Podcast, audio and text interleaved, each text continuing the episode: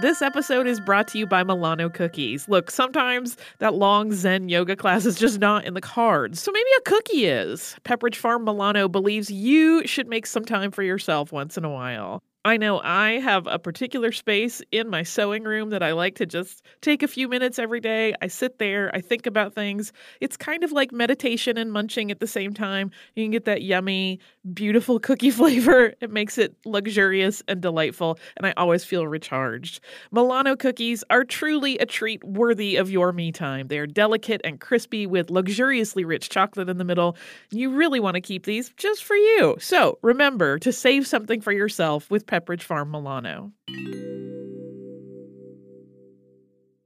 Hi guys, my name is Sammy J. I've been working as a correspondent and interviewer since I was 13, and now at 17, I am so honored to be the youngest person to have her own podcast on iHeartRadio. It's called Let's Be Real with Sammy J. We'll have in depth and unfiltered conversations with celebrities, activists, athletes, and influencers. We'll cover topics we're curious about, topics my guests are passionate about, and topics many of us are just too afraid to talk about. I get past the fluff to what's real. We go there, and it's fun, pretty crazy, and very revealing. Listen to Let's Be Real with Sammy J on the iHeartRadio app, Apple Podcasts, or wherever you get your podcasts. Happy Saturday, everybody. Today is the birthday of Charles Frederick Worth, who was the founder of the House of Worth. So we're going back to our 2014 episode on his life and the birth of haute couture. And uh, if you like fashion history, just in case you have missed it, there is also a whole fashion history podcast on our network. It is called Dressed. It is hosted by April Callahan and Cassidy Zachary, who are fashion historians, and it is a delight. So enjoy. Welcome to Stuff You Missed in History Class from HowStuffWorks.com.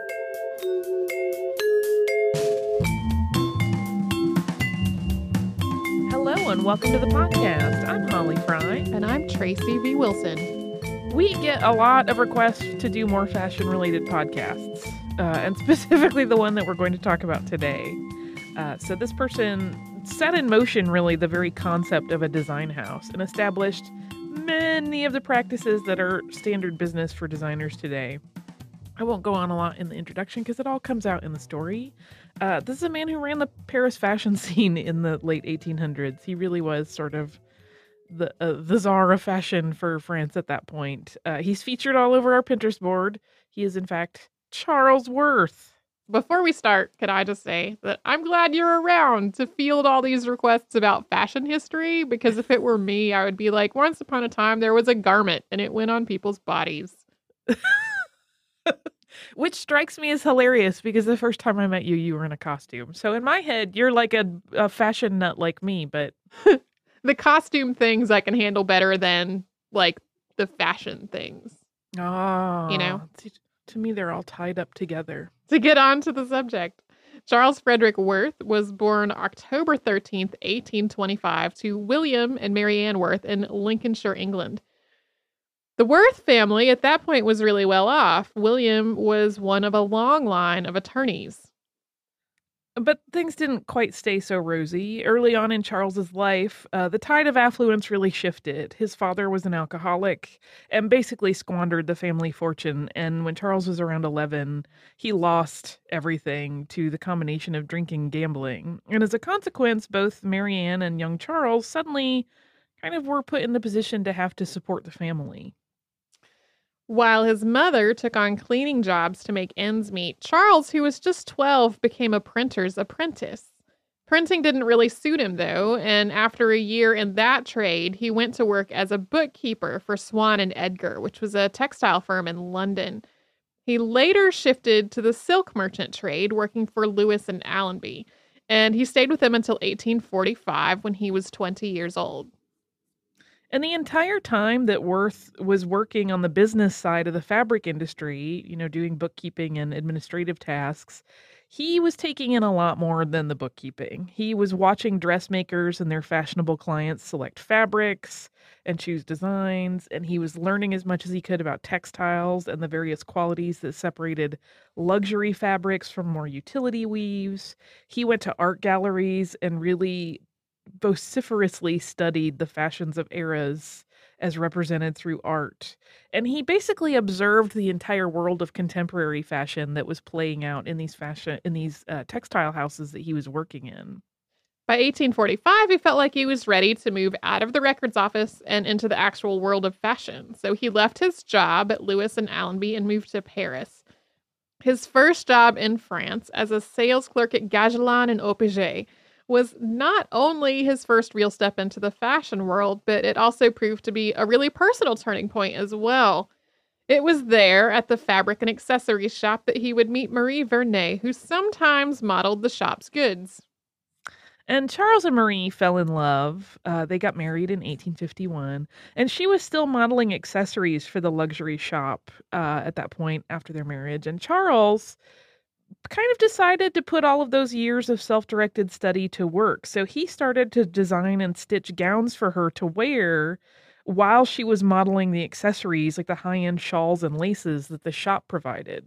This got the attention of several of Gagelin's customers who would ask about Marie's lovely garments. Worth saw a potential market and started to pitch an idea to his bosses. He would make gowns to sell alongside the accessories that the shop was already well known for. In Worth's plan, the shop would provide the raw materials and he would do all the work. Okay, so for context, that may not sound particularly groundbreaking uh, in the least to our listeners, but prior to this, there was n- really no such thing as walking into a store and purchasing a ready made garment. So the idea of having a, a dress, look, this dress is done. Would you like to buy it? Completely alien. Everything was made to order at that point. So the idea of marketing a finished gown was uh, frankly radical it just no one had ever done it and no one at that point even really thought it could be done so this was before there was like uniformity of sizes you couldn't walk in and say hey i'm a size 8 or 10 or 12 what do you have it was more like here are my measurements make my outfit. Well and there's also uh, little uniformity of sizes now. Right. Well but there's more than there used to more, be for sure. more than before. Um, and prior to vanity sizing, it was much more uniform. But unfortunately, this grand idea of Worth's was not met with enthusiasm by Gagelin and Opigez. But buoyed by the fact that his dresses were quickly becoming the talk of fashionable circles, Worth eventually partnered with a Swedish man he met through his work. His name was Otto Bobergh was after a decade of working for the accessory shop that Worth set up shop with his new partner and a few dozen staff members. So the business duo opened Worth and Bobergh in Rue de la Paix in the late 1850s, and the start of Worth's shop wasn't really an instant success. You may have anticipated like he's so groundbreaking and people already are talking about him mm, it didn't really take off gangbusters like they had hoped. He had customers, but it just was not the blockbuster that he and Bobergh had envisioned. He knew he was going to have to reach out to prominent and stylish people to get them interested in his clothes and build his reputation. So nowadays, for example, asking a celebrity who they're wearing is de rigueur on red carpets, but this was another concept that's pretty much entirely worth doing. No one really talked about designers. Like they would certainly share, "Oh, I have a great dressmaker you could use," but it wasn't like with that level of um, you know, cachet attached to it where they would be like, "Oh, this is the one." Rose Bertin a little bit, and we'll talk about her again a little bit later, but just not not the thing to talk about your designer. While out for a walk with Marie one evening, Charles noticed the Princess Pauline de Metternich of Vienna, and that was the wife of the Austrian ambassador to Paris. She was traveling in her carriage on her way to be presented at court. He was impressed with her demeanor and how she carried herself, and he thought she could be the perfect ambassador for him among the royals and the wealthy. And within a few weeks, a meeting had been arranged. So he sent Marie to present the princess with a book of fashion sketches that her husband had done. And at that meeting, the princess ordered two gowns. She paid only 300 francs for each, uh, which was certainly not cheap, but for someone of her rank, it really was not a terrible expense. And she also promised to wear one of them to an upcoming ball. So she kind of was in on the the plan from the beginning of like, hey, it would be great if you would wear our clothes and show them to your friends. The dress was white tulle with silver threading, and it was embellished with daisies and diamonds, which just sounds happy and sparkly to me. The ball was hosted by Napoleon III and Empress Eugenie. And Eugenie was a striking woman and arrived at the ball also in white tulle. And she had this garland of fresh flowers in her hair and a lavish spread of diamonds everywhere else. And while by all accounts the Empress was certainly the belle of the ball, anything you read about her and particularly about that evening, they talk about just how incredibly luminous and beautiful she looked.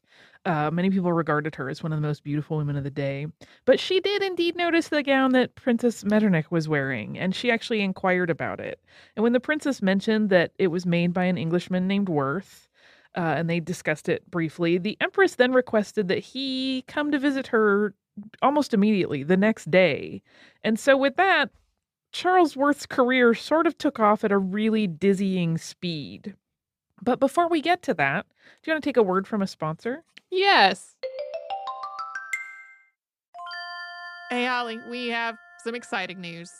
Yeah, I am wildly excited, and uh, people will have another opportunity to watch me cry at art yeah, you sounded so calm, and it's not a calm situation at all.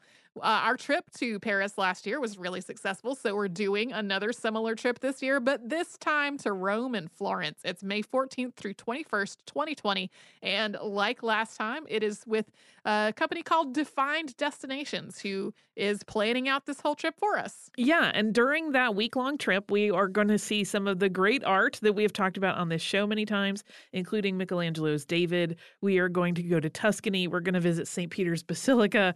We are going to the Sistine Chapel. So it's going to be a fantastic trip. You can get the whole list of places that we are going and information about booking at defineddestinations.com. Scroll down to the Roman Florence trip with stuff you missed in history class, or come over to our social media. We have posts about it there too.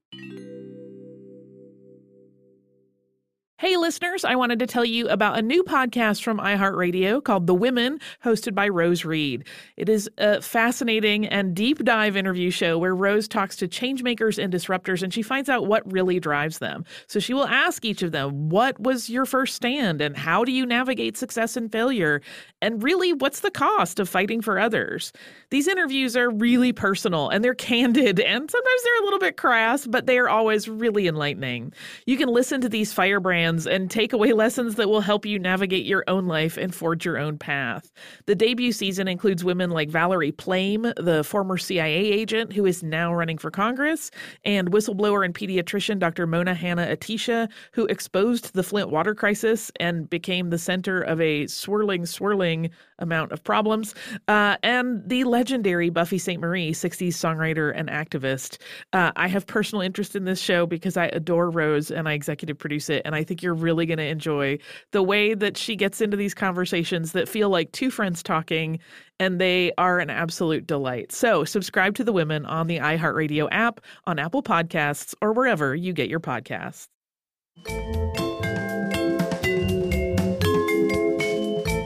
To get back to Charles Worth, he really tended to buck social conventions and to dress in a much more casual and eclectic way than you might expect for a gentleman of that time. And this was true when he went to Tuileries to meet the Empress. You would expect a man to be, or anyone really, in formal dress on such, a, such an occasion, but he had on casual clothing and a beret. This uh and we'll talk about it a little bit more later, but uh, he really seems like he was maybe the um the mold maker for the bohemian artiste designer that has really followed been followed by numerous people uh, since. And I have to wonder if they're aping Worth, whether they consciously or unconsciously are doing so. You know, anytime you sort of think of um, those people that sort of carry themselves with a little bit of pretense and pretense and they're artists. I it I think Worth may have been the genesis point of a lot of the stereotypes that that we have come up with around artists. Uh, but his timing, more importantly, when he met Princess Metternich, had really been impeccable because he had managed to get his foot in the door with the royal class at the same time that Empress Eugenie, with Napoleon III's urging, was really looking to up her game when it came to style and fashion. She wasn't unfashionable and she had style, but she really was tended to be a little bit more simple than than one would anticipate and what the people tended to desire in the woman who sat at the the highest position in France. So it was really in her best interest to cultivate a more stylish image. And so while she had a natural style and she was by all accounts very elegant, she really needed someone to shape her wardrobe worthy into one that would be worthy of her station. And that is at the point where Charles Worth entered her dressing room. During that first meeting, which was held in her dressing room, she ordered one evening dress from the designer. And that doesn't sound like a lot, but it would work out to be the first of many. Oh, yes. He ended up basically providing all of her clothes as time went on. Uh, and in addition to the wonderful timing of meeting Eugenie just as she was plotting a wardrobe overhaul, Worth was also inventing the idea of a fashion designer at the same time that court functions really required multiple wardrobe changes each day. And wearing the same dress twice was something of an image suicide. There are, in fact, stories of Eugenie withdrawing invitations to people after they had appeared in court and had not been stylish enough. Uh, so she then was like, "Hey, you know how I said come uh, back next week? I didn't mean that. I'm going to withdraw that." And she was usually quite direct and said, like, you know, due to clothing that was unbecoming. So basically, at this point, as he's getting there, Eugenie wants an overhaul, and for everyone else, kind of in the the higher strata of social structure, if you wanted to hang out at French court, you really better have a closet full of incredibly sumptuous finery. And once people knew that he was dressing the Empress, uh, Worth was in demand constantly, morning and night. His popularity grew so quickly that the street outside of his shop was said to be constantly clogged with carriages. The shop itself was crowded with wealthy patrons who were there to socialize and to be seen in the shop, as well as to actually order gowns. And for his part, Worth really basked in the spotlight. Uh, he would entertain high profile customers, you know, in a group. He would sit there and chat with all the ladies. And he would, he had this habit that to me sounds so horrible, but I can see where it would appeal to the society. He would call one or another woman, like whoever he picked at any given moment, uh, in their little social circle forward, and then he would critique their ensemble head to toe. Which, like it's like what not to wear. The Charles yeah, Worth like sneak edition. attack. yeah. I mean, I presume if you were going to visit him, you probably already tried to be turned out and look as as good as you possibly could. But that uh, sounds very scary to me. Uh, and sometimes he would be very um, positive and say, "Oh, you look beautiful. You know, this is all working." But he would also critique people and tell them, like, "Your outfit is horrible, and here's what needs fixing." And while you might think this kind of behavior could potentially drive customers away, it did not. It kind of upped his appeal. Uh, he ended up designing not only for Empress Eugenie, but even the likes of Queen Victoria and Empress Elizabeth. He designed Elizabeth's coronation gown when she became Queen of Hungary. And so a high end gown from the House of Worth could run as much as $10,000. Although there were customers and clients that did not spend that much. Some would spend that much in a year, but some would drop that much at a pop. And that's a lot when you consider mid 1800s. Uh, uh, also, part of his sort of uh, mystique or his cultivated personality, Empress Eugenie would sometimes butt heads with him about how uh, an a garment or a gown should be executed or what cloth should be used. But she basically always caved in to what he wanted to do, which is saying a great deal about his power. Uh, you know, he basically is with the most powerful woman in the country and going, no, no, no, you're wrong. Just let me do my thing. And she would go, oh, okay. Uh, she ended up nicknaming him the tyrant of fashion. By 1864, so five years into his creative relationship with the Empress, Worth had become the official couturier of the French court, and it's estimated that his fashion house was producing between 10,000 and 11,000 pieces a year in gowns and outerwear to keep the finest ladies in France outfitted in the latest styles.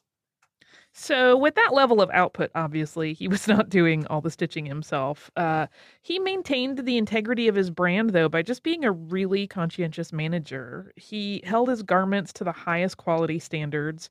He hired only the best seamstresses and dressmakers to execute his designs.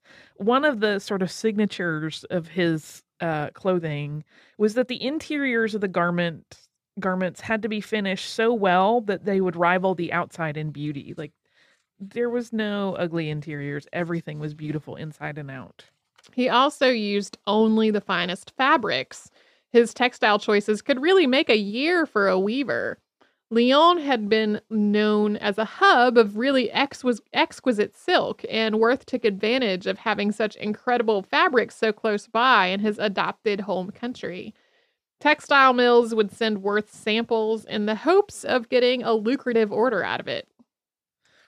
Yeah, he really, you know, his word was gold in terms of the textile wor- world. Like if he endorsed a particular weaver, whether or not he did a huge order for that year, they basically were going to do great for that year. Uh, and as his fame and prestige grew, Worth, as you may have surmised from our anecdote a few moments ago about how he would critique ladies' outfits in front of their peers, could sometimes be a bit of a pill. Um, his mannerisms would sometimes come off as affected. Uh, he kind of really did cultivate this personality of uh, being eclectic, being a little bit nutty. Uh, he would often wear really colorful robes, and he always wore his signature black beret or a black skull cap. And at one point, he decided he was going to design his own coat of arms, which he did and had it worked into the gates of his home. Uh, and in some ways, he became almost as famous for his ego as for his designing talent. But, you know, none of that ever seemed to distract people from thinking his work was amazing. And so things were going swimmingly for him, and he was the darling of the French court uh, until circumstances intervened, which we will talk about after another brief break. Family secrets. It turns out that just about everyone has them which accounts for the incredible outpouring of community and sharing of these stories that's happening as a result of my podcast, Family Secrets. My name is Danny Shapiro, and I'm a writer, author of the instant New York Times bestselling memoir, Inheritance, which I wrote after discovering a massive secret that had been kept from me all my life. That discovery changed my life in good ways and hard ways and led to this podcast. I hope you'll join us for some incredible conversations about family, identity, and what happens to both when the secrets that have been kept from us and the secrets we keep finally come to light.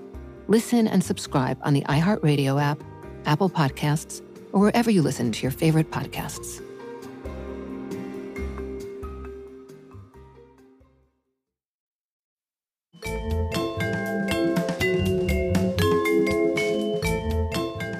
Back to Charles Worth. Uh, during the Franco Prussian War of 1870, the House of Worth, like many high end businesses in France, closed temporarily. Charles's greatest benefactor, the Empress Eugenie, was forced into exile, and the Rue de la Paix home of the House of Worth actually became a hospital for injured French soldiers during the fighting. But once the conflict had ended and the dust had settled, the House of Worth reopened, surprisingly to even greater success. Uh, although Otto Bobergh was no longer part of the business, he had been uneasy about setting the shop up again after their first it, their first venture was so abruptly cut short due to the political climate. So Worth bought, bought out his share of the empire for 1.5 million francs. And while most of his French clients were gone, he still had plenty of wealthy fans from the United States and Europe who were happy to order gowns. So business was really booming, even though the climate was so much different. So much so that the tiny shop that started with just 50 employees wound up swelling to a staff of more than a thousand. Yeah, he. I mean, we we've heard it so many times before when we've talked about design houses, uh, or you know, people that uh, make their living in sort of extravagant arenas. That something will happen like a war and they never quite recover. But in fact, he's sort of the exception that proves the rule. He did great after the war.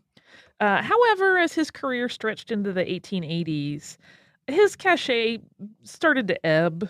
Uh, when the groundbreaking gown maker died in 1885, he had really already been eclipsed by the next generation of designers, including Paquin and Doucet. Of course, there would have been no next generation of designers if Worth had not paved the way. When Charles Worth died, his sons Gaston and Jean Philippe inherited the family business, and that worked out really well for a, a lot of years. Gaston handled the business side of things, while Jean Philippe did all the designing. Through the years, other family members also worked at the fashion house that was started by Charles Worth. However, eventually there was the anti corset movement and a trend towards simpler lines, and those were led by previous podcast subject Paul Poiret. Uh, as that all took hold, the House of Worth found its business slowly dwindling year by year, and it finally closed up shop for the last time in 1956. But I think to really understand the importance of Charles Worth's stature in fashion history, we have to look at some of the genuinely revolutionary ideas that he introduced. And we'll start with one that did not stick around, but it completely defined Victorian fashion for a lot of people, and that is the bustle. So over time, he evolved the crinoline, so the the wide bottomed dresses, into a partial crinoline, which stuck out behind a lady, so it gave her kind of a large rump shape and projected beyond that, while the front of her silhouette remained narrow for the most part. And when people today think of Victorian fashion, it is usually the bustle that springs to mind uh, in the silhouettes. Like they'll go corset and then bustle is usually second. And that's all because of Worth. And just for the record, I love bustle gowns. I love, love, love bustle gowns. I have several. you know, at the at the top of the episode where I was like, "It's a garment and it goes on your body." I also love bustles, uh, and part of that is because of a costume class that I took that was all about draping bustles and different Ugh. shapes that you could get with different bustle drapes.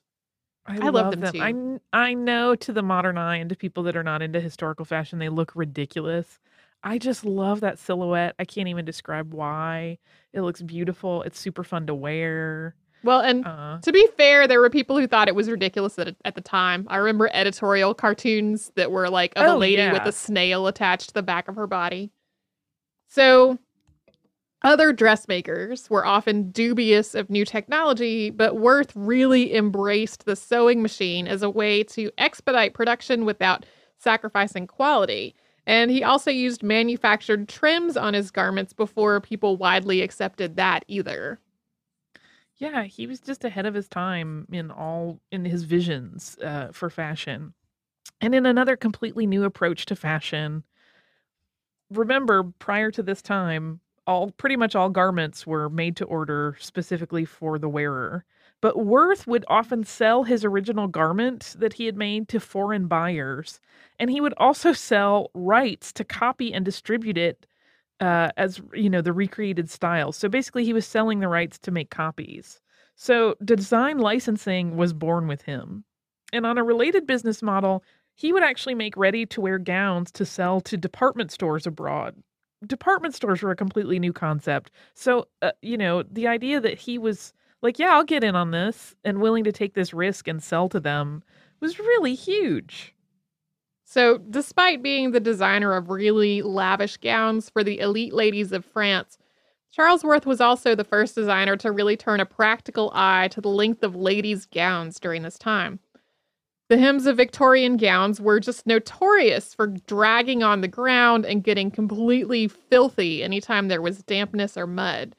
And Worth thought this was really a pity, so he shortened the hems of day gowns to create what came to be known as the walking skirt. And these skirts really weren't all that short, but it was enough to stay lifted off the ground while still offering kind of a head to toe appearance. And uh, just in case we were not entirely clear, those were like the day gowns. For evening wear, it still was full length, but for getting about town and running your errands and going calling, you could actually, you know, stroll about without getting too mucky. Uh, and the House of Worth in Beaubourg is widely considered to have been the first true fashion house. And it straddled the line between being open to the public and also being very exclusive.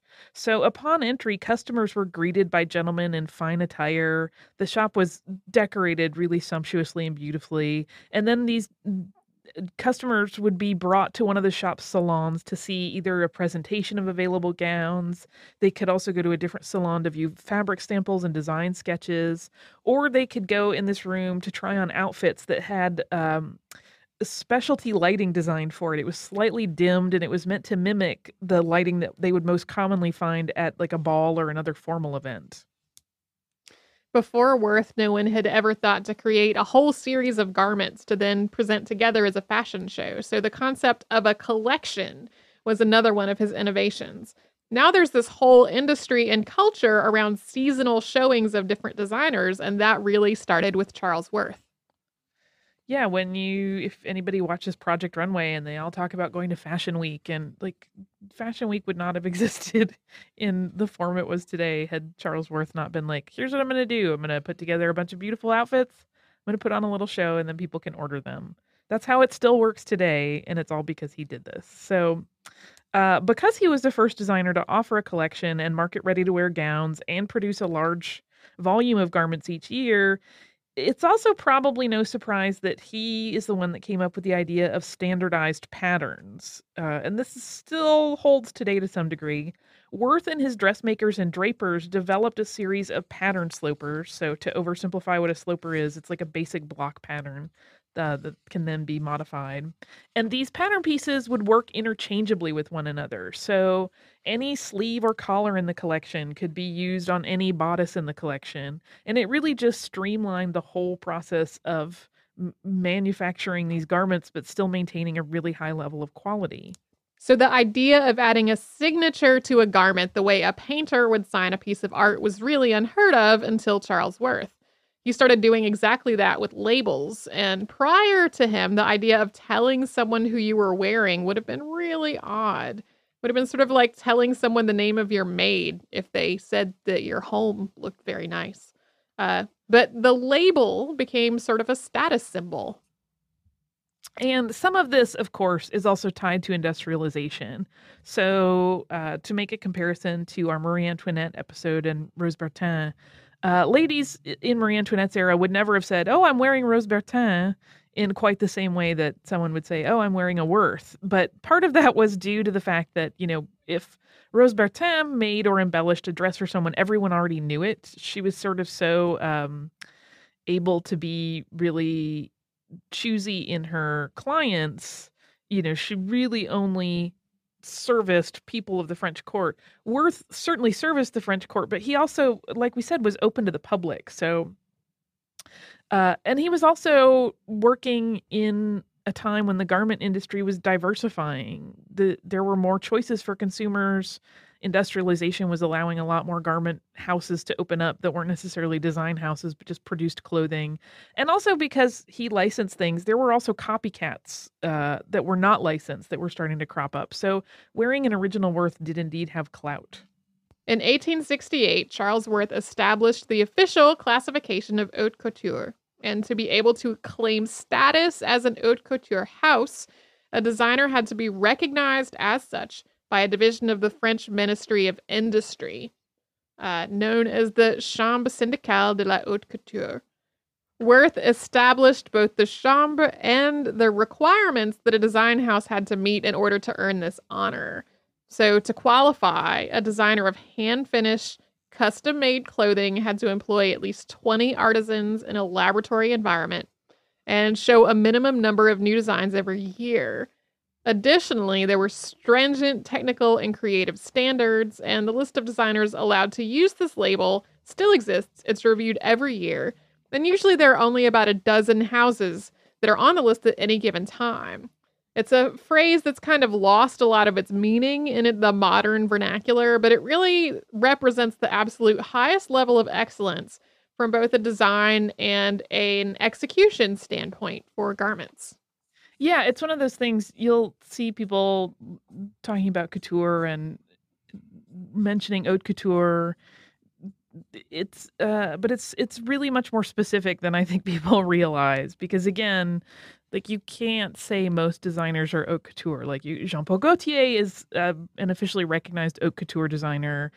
Uh, but most designers are not. Again, this is a very short list, uh, and it, it really does represent an extremely high standard. There was a video, and I'll try to find it so we can put it in the show notes, that is not particularly historical, but it is a video of, of sort of what goes into a modern haute couture gown, and you see all of the hours of painstaking labor that really, really technically skilled stitchers and artisans go through to apply embellishment and make sure every seam is perfect and every seam again the inside is just as beautiful as the outside uh, so it really is quite a high honor and quite a level of excellence that's associated with that term whereas you will hear it mentioned on television and in film all the time, and it's not really uh, exactly the correct usage of it. I mean, I use the sloppy usage as well. I'm not judging anybody, but just for clarity, that's the scoop with haute couture.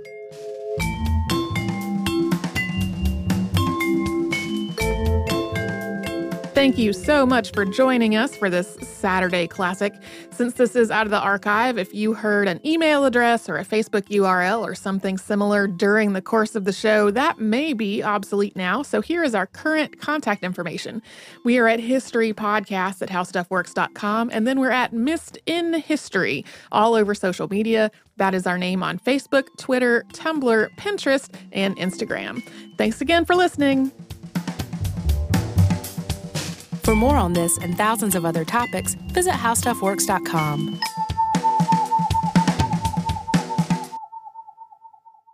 The richest, most powerful place on earth. A fiction podcast Tumanbay. on an epic scale. Power is everything. Power gives everything. We have to get away from this place. Tumanbay is our destiny. Now on the iHeart Podcast Network, Tumanbay. We serve and die Tuman Bay! Listen to all episodes of Tumanbay seasons 1 and 2 now for free on the iHeartRadio app, Apple Podcasts, or wherever you get your podcasts.